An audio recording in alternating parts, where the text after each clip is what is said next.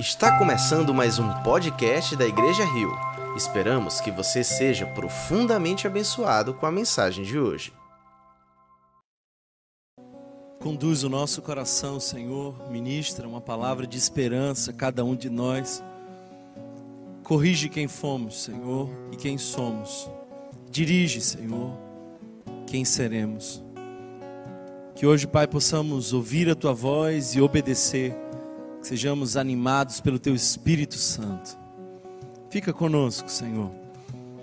E com cada família na sua casa, que essa palavra encontre endereço em seu coração, que possamos celebrar, não apenas porque temos situações favoráveis e não a temos, mas porque nós temos o nosso nome escrito no livro da vida e essa é a grande razão de nos alegrarmos, apesar de tantas dores, aflições que enfrentamos, apesar das dificuldades que passamos, temos a promessa de vida eterna, temos o Emanuel conosco, temos o Espírito Santo entre nós.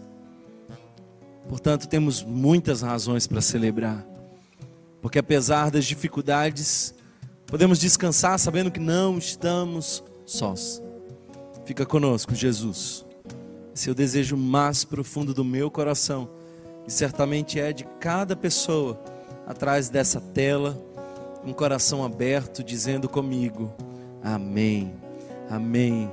Boa noite, família Rio, graça e paz, que o Senhor Jesus possa alcançar você aí na sua casa.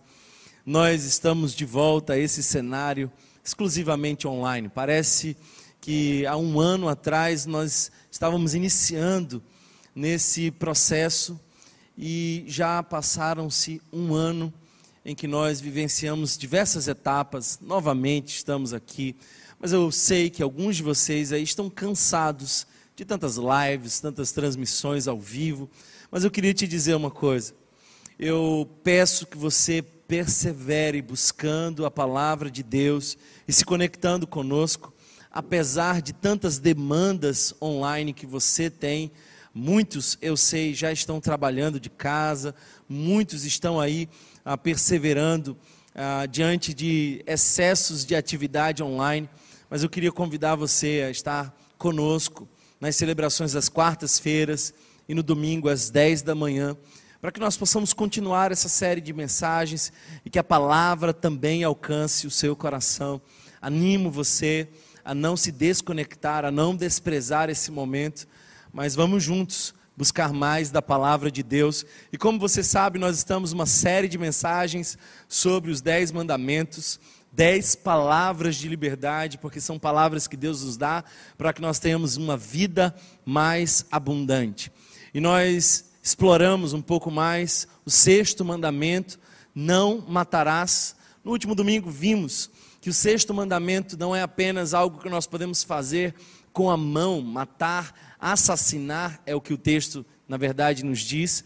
Não é aquilo que nós podemos apenas fazer com as mãos, mas também podemos fazer com a mente e também podemos fazer com a língua.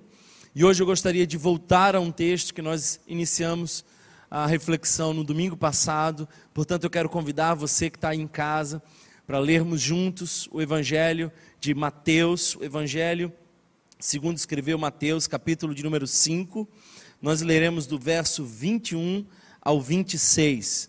E eu quero que você acompanhe comigo atentamente o quanto Jesus começa a explicar com mais profundidade o sexto mandamento.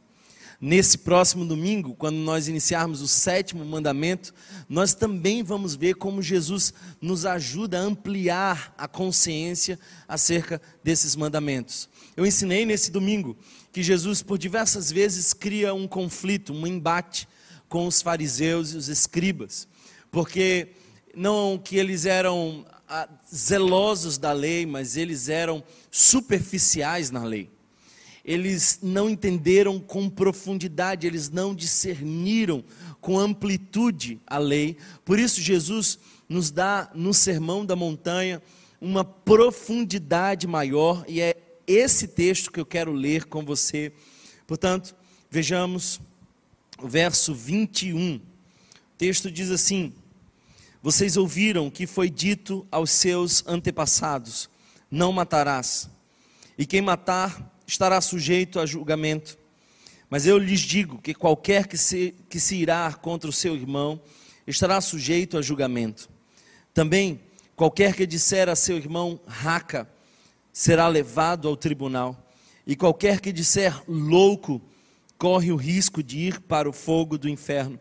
Portanto, se você estiver apresentando sua oferta diante do altar e ali se lembrar de que seu irmão tem algo contra você, deixe sua oferta ali, diante do altar, e vá primeiro reconciliar-se com o seu irmão. Depois volte e apresente sua oferta. Entre em acordo depressa com o seu adversário, que pretende levá-lo ao tribunal. Faça isso enquanto ainda estiver com ele a caminho pois caso contrário, ele poderá entregá-lo ao juiz e o juiz ao guarda, e você poderá ser jogado na prisão. E lhe garanto que você não sairá de lá enquanto não pagar o último centavo. Palavras de Jesus. Queridos irmãos, Jesus está nos mostrando com mais profundidade a lei. Se você observar o verso 20, nós percebemos que a justiça que Jesus apresenta precisa ser superior à dos fariseus e mestres da lei. Nós lemos o verso 21, mas o verso 20 já nos mostra que Jesus não está trazendo uma nova lei, mas está nos levando a uma profundidade da lei, uma justiça ainda maior do que aquelas que os fariseus anunciavam. E eu quero lembrar para você de que o contrário de matar é reconciliar. No conceito de Jesus, o assassinato não é apenas algo que você executa com as mãos, mas com a mente e com a língua. E o contrário de assassinar é reconciliar. Jesus faz uma proposta muito clara nesse texto. Se você percebe que alguém tem algo contra você, vai até ele e reconcilia-se com ele. Portanto, a proposta de Jesus, o contrário de não matarás, é você precisa ser um ministro da reconciliação. Portanto, eu quero explorar com vocês essa passagem das Escrituras que nos mostra uma justiça cristã muito mais elevada do que a justiça que apresentavam os fariseus. E quero muito rapidamente trazer para vocês quatro lições dessa justiça elevada quanto à reconciliação. Thomas, como tem que ser essa reconciliação? Nós vimos no último domingo que nós somos realmente assassinos, não estamos distantes do sexto mandamento, nem isentos dessa culpa. Nós estamos carregando muitas vezes em nós um funeral de muitos. Nós somos os coveiros de grandes relações que nós deixamos morrer em nós. Nós muitas vezes desprezamos ao próximo e quando nós o fazemos, estamos matando ele em nós. Isso tem terríveis consequências, especialmente para nós mesmos. Por isso, o Evangelho nos convida à renúncia, à reconciliação. Por isso, a palavra de Deus é clara conosco, nos ensinando quatro verdades, quatro lições sobre a reconciliação. A primeira delas, que eu gostaria que você notasse, é de que desprezar o seu irmão põe em perigo a sua própria alma. Desprezar uma pessoa por meio de atos é assassinato. E o ato de nós desprezarmos alguém, quer por atitudes de raiva, quer por palavras, o texto nos diz algumas dessas palavras, como raca, era uma palavra aramaica que quer dizer vazio, inútil, coisa do tipo.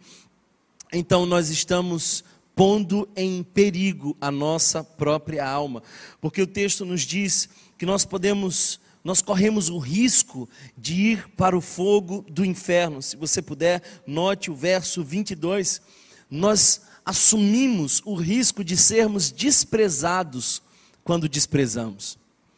Olha, queridos irmãos, uma das coisas mais claras no Evangelho é de que Deus pretende nos tratar com as mesmas categorias com as quais nós tratamos os demais. E o que o texto está nos dizendo é que se nós dizemos ao outro raca, é possível que nós ponhamos em perigo a nossa própria alma.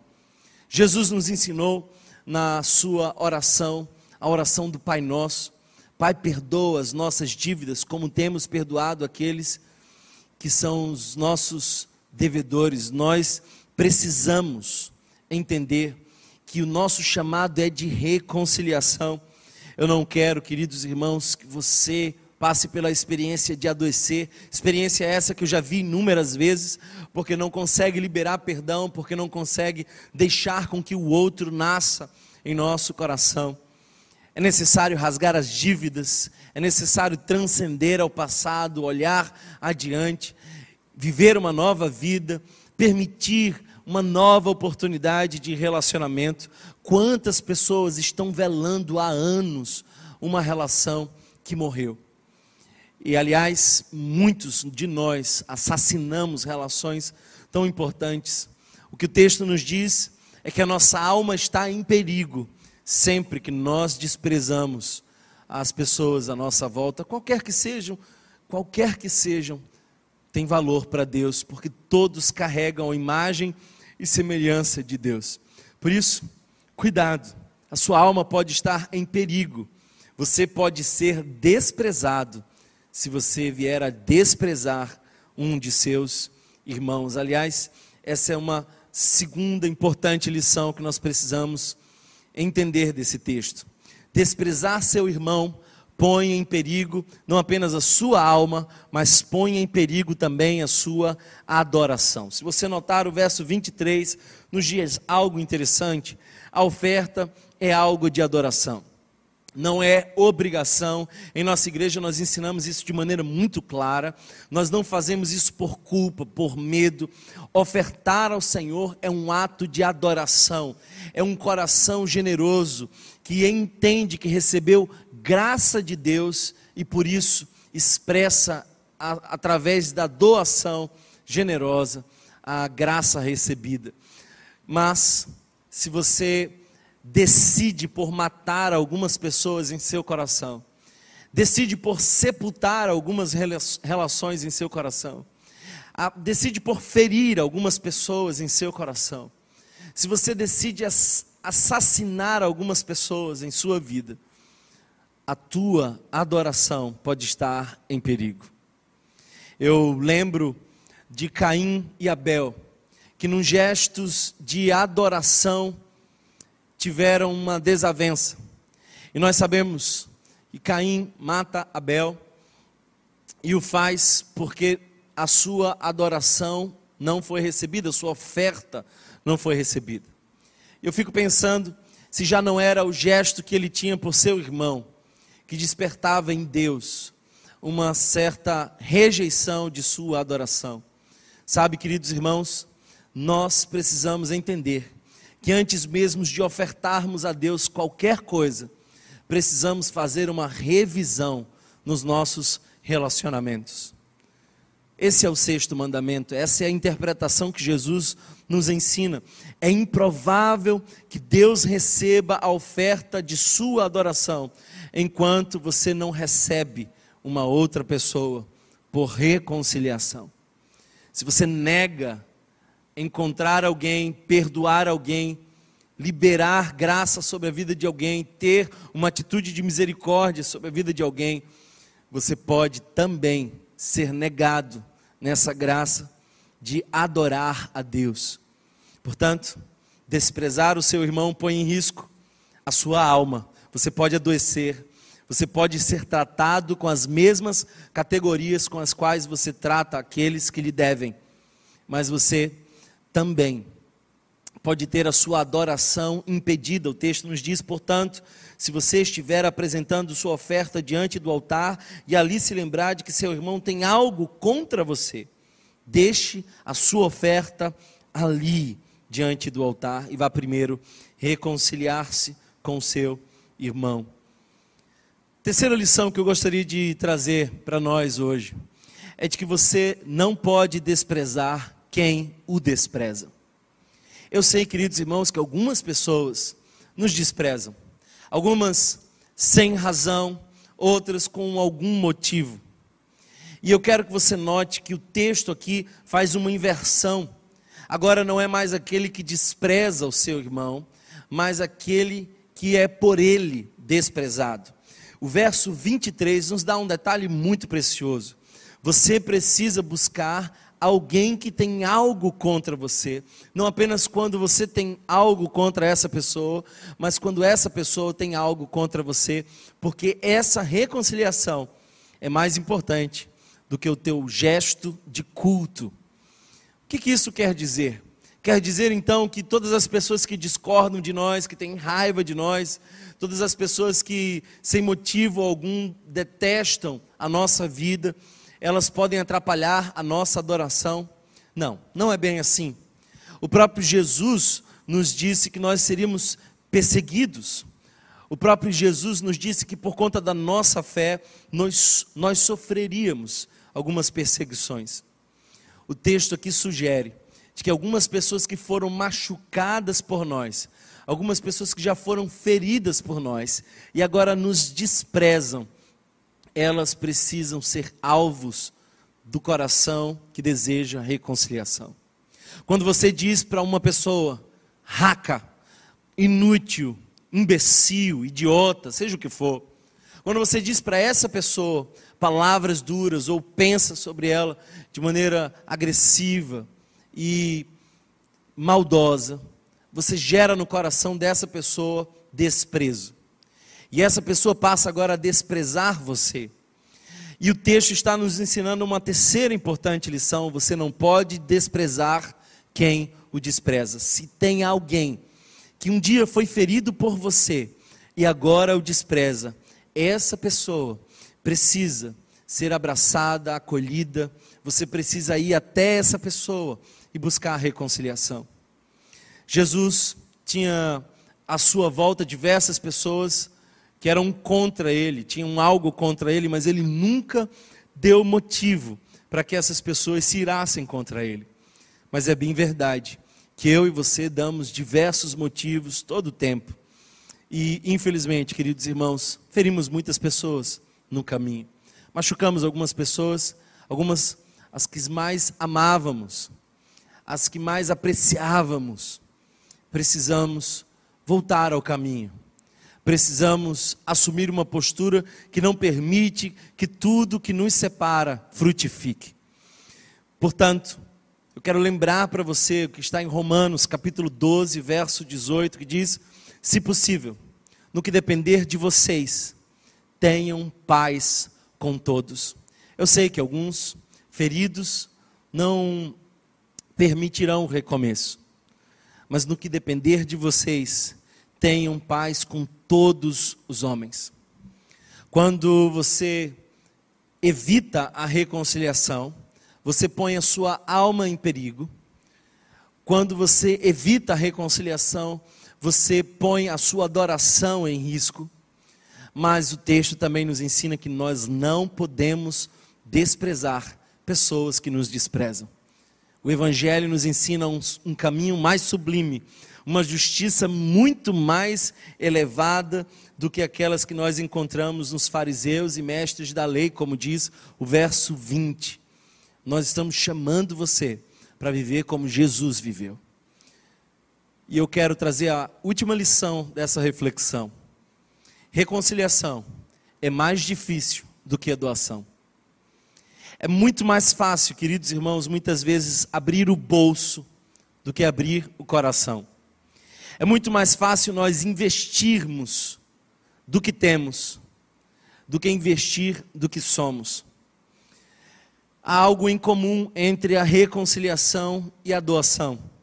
Ambas têm um alto preço, ambas pedem de nós sacrifício, ambas pedem que nós saiamos de uma zona de conforto, mas quando você dá do seu, é mais fácil do que quando você dá de si.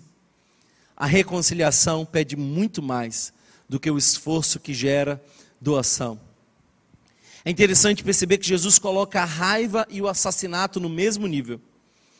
Sabe por quê? Porque ninguém pode chegar a cometer assassinato sem antes passar pelo estágio da raiva. É a raiva a mãe de toda a morte. Quem tem raiva, quem se ira contra o seu irmão, é um potencial assassino. E desse pecado, todos nós, sem exceção, precisamos nos converter. Existe uma semelhança notável entre a violência física e a violência verbal. Ambos vêm de uma mesma fonte, um coração odioso. Todos os corações odiosos estão prontos a matar. O que, que Jesus está nos propondo? A reconciliação é amar o próximo e não desprezá-lo, aquilo que o Evangelho nos ensina. Eu quero fazer para você algumas perguntas. Você já disse alguma coisa para alguém na intenção de machucar essa pessoa ou de gerar culpa nela? Você já teve uma satisfação secreta com um infortúnio de uma pessoa, com um fracasso de alguém, uma cena dolorosa do outro já gerou alegria em seu coração? Você tem algum inimigo, alguém que pode estragar a sua festa ou mudar o seu ânimo? Você quer se vingar de alguém e pagar para ver essa pessoa sofrer como punição da dor que ela causou a você? Você deseja que alguém pague pelo que ela fez? Você já ficou com tanta raiva que foi removido da sua plena consciência, perdeu o controle e desejou o mal a uma outra pessoa? Qualquer que seja, faz de você um assassino. Mas eu tenho uma boa notícia. A péssima notícia é de que eu e você somos mesmos assassinos. Ao contrário do que você imaginava quando nós começamos a ler o sexto mandamento, somos sim passíveis de culpa, nós pecamos contra o sexto mandamento, somos assassinos. Essa é a notícia ruim. Mas a notícia boa é de que Jesus é a nossa referência. Morreu na cruz por assassinos como eu e como você. E de que nós podemos encontrar em Jesus a graça. Portanto, queridos irmãos, se Deus nos dar a graça de fazer coisas difíceis como essa, chamada reconciliação, ele será ainda mais glorificado, maior será a glória dele. Reconciliar-se é mais difícil do que doar, mas também gera para Deus muito maior glória.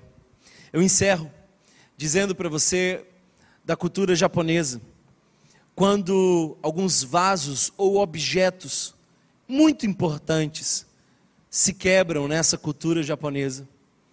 Quando esses objetos que carregam a história, que carregam um valor memorial, se partem por algum acidente, essas peças não são jogadas fora, elas não são descartadas. Os japoneses colam essas peças com ouro. Então, objetos que eram muito importantes e que foram quebrados, agora são emendados com ouro. E eles fazem isso porque entendem que esse objeto único e especial precisa de conserto e que o conserto e o investimento nesse objeto fará dele algo muito mais valioso e importante do que era antes. Eu quero falar para você que descartou relacionamentos, que desprezou pessoas, que simplesmente ignorou algumas necessidades, que riscou do nome da existência, matando em seu coração algumas pessoas que te feriram na caminhada. É tempo de aprendermos com os japoneses a recomeçar a reconstruir, a consertar, peça por peça, colada com ouro, fazendo daquilo que antes era importante, ainda muito mais valioso. Sabe, as relações especiais não são aquelas onde nunca passaram por conflitos. As relações especiais são aquelas que passaram por diversos conflitos, que sofreram diversas reconciliações e que foram coladas com ouro.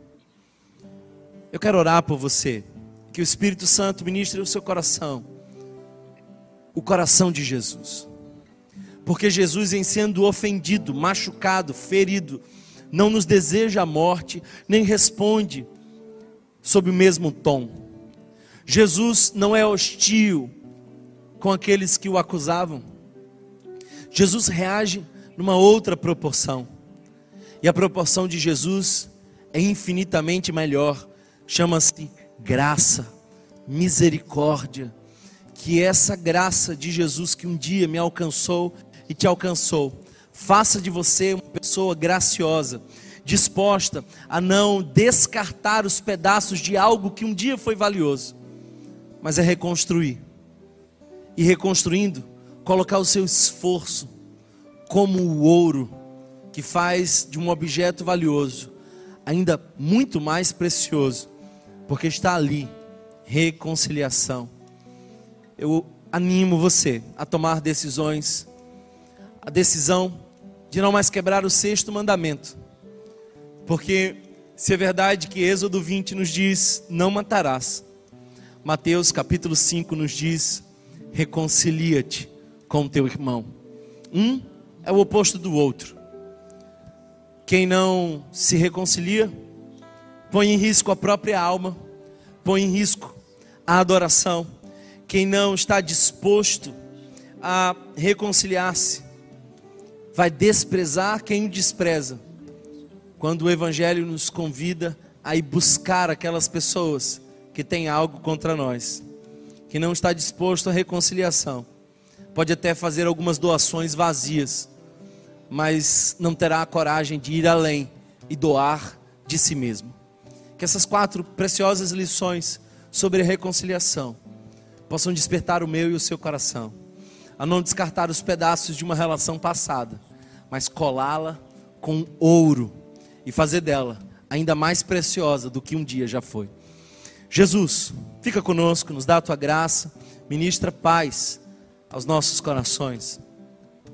Deus, faz com que nós possamos visitar a nossa história, que nós possamos relembrar, Senhor, cenas dolorosas de um passado que um dia nos feriu, ou quem sabe, através de nós, ferimos alguém.